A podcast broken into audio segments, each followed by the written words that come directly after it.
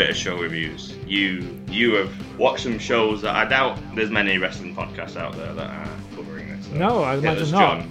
Edinburgh Fringe. It's the Edinburgh Fringe, and there is a bit of wrestling there. You'd be surprised. So there's one uh, I saw last night at 11 o'clock, so I'm pretty tired today. I finished. I got home about half one. It's just called The Wrestling. It's for Comic Relief. It's like a one-off, but we do it most years, I think, as a one-off show. So it's not a show that runs Okay. all month. Um, and they get a bunch of comedians, big comedians, and a bunch of wrestlers, and they put on a wrestling show.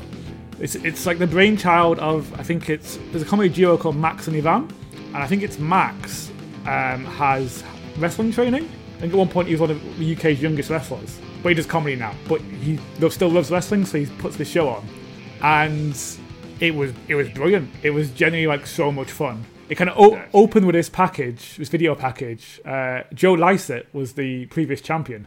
It turns out, like from whenever I, I, don't want to say last year because I, I assume it didn't happen last year because the fringe was kind of half on last year. Whenever it was last happened, and he basically he could, he, could, he wasn't coming to the fringe this year, so he decided to defend the title twenty four seven. So we've had a lot of video things on Twitter of different comics taking the, the title off people. So, so he got he announced it was happening twenty four seven and got immediately dethroned. We've had um, Mae Martin had it and was comforting someone after a uh, bad gig and got pinned and taken off her. James Acaster tried to get it, uh, but hid in the bin, and the bin got kicked because the comic was frustrated after a bad gig, so he, he didn't get it. So we've had this title changing hands on Twitter a lot. It's been tons of fun. The show itself actually opened with its own theme song. There's people like Flo and Joan and a couple of uh, musical acts at the Fringe. We had Pyro, we had its own theme song. Rhys Nicholson uh, arrived on the, in the ring on a zip line. Uh, yeah, yeah, exactly. Um, he was a compare. Olga Clark was a backstage interviewer. Uh, again, announced that the title's been defended 24 7. It was being defended 24 7 up until the start of the main event. Uh, so Rosie Holt had it at the start of the show, and then Nish, Nish, Kumar, Nish Kumar got it before the show had even started. So Nish Kumar's the champion. We get introduced to some commentators. Uh, got Rose Matafeo, who wrote Starstruck on the BBC. She's the heel commentator. Andrew Maxwell is the face commentator and is so face, so like nice. He's creepy. He's gone the other way. We have, he starts chants of fair, fair play and decency. And uh, Phil Wang was the neutral commentator who's all about the regulations. Um, so we had three matches. Match one, Max and Ivan versus Ivo Graham, and I think it was Dawkins, but he was like the wrestler, and Max was like the one with wrestling training on the other side. This was tons of fun. They like Max can go despite being a comedian. like he he like entered the ring by you know flipping over the ropes. He does the whole bit where you flip out of the arm lock. Uh, him and Ivan pulled out a double team move um, for like a sort of stomp powerbomb thing from a turnbuckle. And I'm like, what am I watching? I didn't expect this at all. I kind of thought it'd be a bit of a joke. You know, these guys are actually really had some training or something. They're going for it. Yeah.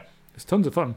Uh, oh, it's worth mentioning Ivo Graham and Dawkins were part of Nish's bad boy faction. So Nish was at ringside with the championship. Uh, after um, the bad boys win with a lot of ref distraction and a low blow, Lou Sanders roller skated around the ring, knocked Nish over, pinned him, and skated out with the title. So that was unexpected and cool. Uh, second match, we got Sophie Duker uh, of the Queen Bee versus the wrestler Rhea O'Reilly. Uh, it's tons of fun. Again, Sophie Duker wins with because Rhea took off a turnbuckle pad and she pushed her into into the metal for the win. During this, we found out that uh, Lou Sanders lost the title to Chloe Petts backstage, and then the final, sorry, the final match is a six way for the title. Chloe Petts is about to give a title. Is about to tell us what stipulation was, uh, but Nish Kumar pays her a million euros because, in his words, the pounds in the toilet since Brexit uh, to give to just lay down and give him the title back. So he's he's champion again. He announced it's a hardcore match. Uh, it's a six way for a title. We have Rosie Jones. Rosie Jones and Nish Kumar have this ongoing fringe feud where every time they meet up, they stage. Ro- well, Rosie staged a photo where it looks like Nish has pushed her over because she has cerebral palsy. Yeah. Yeah, you've seen that. They, they do that a lot. Uh, so it's announced that she's been pushed over by Nish and can't make the match.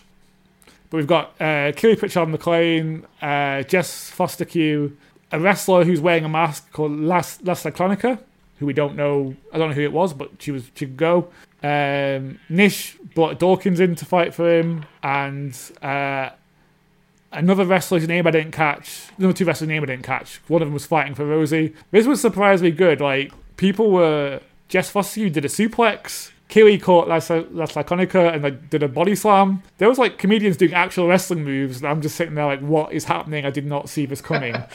um, oh, I forgot to mention the first match when Nish lost the title, he fired his enforcer. Uh, at the end of this, Nish is on the turnbuckle, about to win. He set up someone on the table, and the enforcer walks in carrying Rosie Jones, who pushes Nish off the turnbuckle and pins him for the win. And Rosie Jones is our new wrestling champion. It was incredible fun, Sounds it. and it was all for Comic Relief. Never known about it before. I mean, there's a lot of Yeah. shows at the Fringe, so I've just apparently missed it, or maybe it was totally sold out. I only got my ticket last week because there was some return. I think I don't know. I, I kept checking the website for it because it was sold out, and I just happened to find it at the right time. There's some like extra ticket released. Um, That sounds uh, good. it was really fun. And the last show um, was called Mythos Ragnarok, and Ah, it's a combination of like theatre and pro wrestling. So they're telling the story of Odin and Loki and, and Ragnarok, but they're, they're telling it Okay. via yeah like a play. But and the fight scenes is all done via, by by wrestling, and it works so Yeah. well. It's genuinely my favorite show of the Fringe. Uh, it was funny, really cool being in the room of people that. I mean, there were some wrestling fans there. There were some wrestling shirts, but I think a lot of it was just kind of word of mouth. People not used, to, not who wouldn't go to a wrestling show normally because it's got a lot of five star reviews. So like when a big move was hit, the reaction from the crowd was massive. You know, like they were like, yeah, a big move, or even like a chop, you know, a chop to the chest. You can hear echo. Like the crowd reacted big because they've just not, they've not seen this kind of thing before. Actually, to give you an idea, to properly set the scene, it was a Saturday night. This show is on every day at quarter past ten, and it, it being a Saturday at the Fringe, there was a lot of very drunk people, and they were being kind of annoying in the in the in the queue.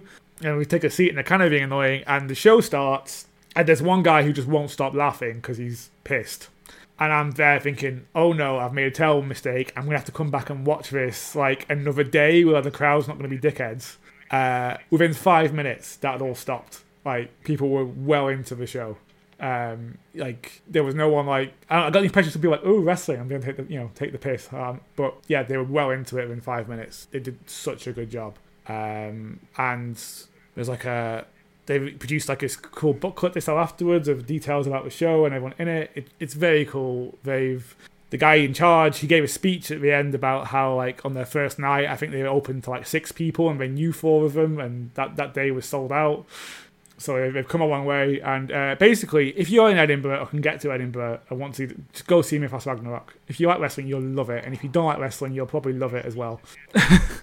Because um, it was yeah it was really good. brilliant. Is this the first year they've been at Fringe? I, I've certainly never come across them before, and I feel like I would have. Uh, they're called the Mythological Theatre, or they're called I think they're called Thus the Guild on Instagram. They're not on Twitter, but Are they, are they like trained wrestlers? yeah, I think it's a mix of some of them are actors who have had some wrestling training, and some of them are wrestlers. According to the book, um, I think there's a bit of a rotating cast because I'm, I'm guessing they don't do it every night because taking bumps every night's probably not great. But Mo- Molly Spartan, who I've seen at um, at Discovery, is one of the people in it. Um, so yeah, I think it's a bit of both based on what I've read in the book. It's it's very good. They are on every night on t- uh, quarter past ten, Gilded Balloon Patter House until Sunday, I believe, because that's when the Fringe ends. If you're listening to this pod, you've got a couple of days to get yourself over. Yeah, a couple of days, check it I mean, I saw your pictures and stuff that you put up. Like, Yeah, it's one of those ideas. It, it, it's it's very groundbreaking, but also I'm surprised no one's done it before. Now I think about it, but it, it's it's genius. Um, sadly, uh, during this latter half of the recording, we've actually like like lost Joe's audio. Like something's gone wrong there technically. So um, he was also going to talk about he played a gig last Friday, which I'm kind of gutted I didn't go to now. Uh, I could I couldn't go to it, but I'm, I'm gutted I didn't go to. Uh, and he, he talked about it on last week's pod, which was basically he was in a band playing like RuPaul's drag race covers while dressed as wrestling people. Um, I know Ian in the band was dressed as Oscar. I've seen pictures of that. It looks phenomenal. And Joe had a incredible costume dressed as a Macho Man Randy Savage. And he Amazing. It, yeah, it was an incredible costume. said it was the most Yeah, fun he's awesome. ever had at a gig. Yes, it looked ever. awesome. and it looked amazing. So Yeah. yes, he was going to give us uh, a bit of a lowdown on that. So that's all I can tell you from someone who wasn't there, but seen the pictures and gone, "Ah, I wish I was there. So if that if that continues, if that continues, we'll let you know where you can go and watch that. Yeah, it's good. Other than that, thank you for listening to our uh, 99th episode, and we'll be back next week with episode 100. Ooh, who'd have thought we'd come this far? Yeah, that's fair. Thank you everyone for listening. Bye. Goodbye.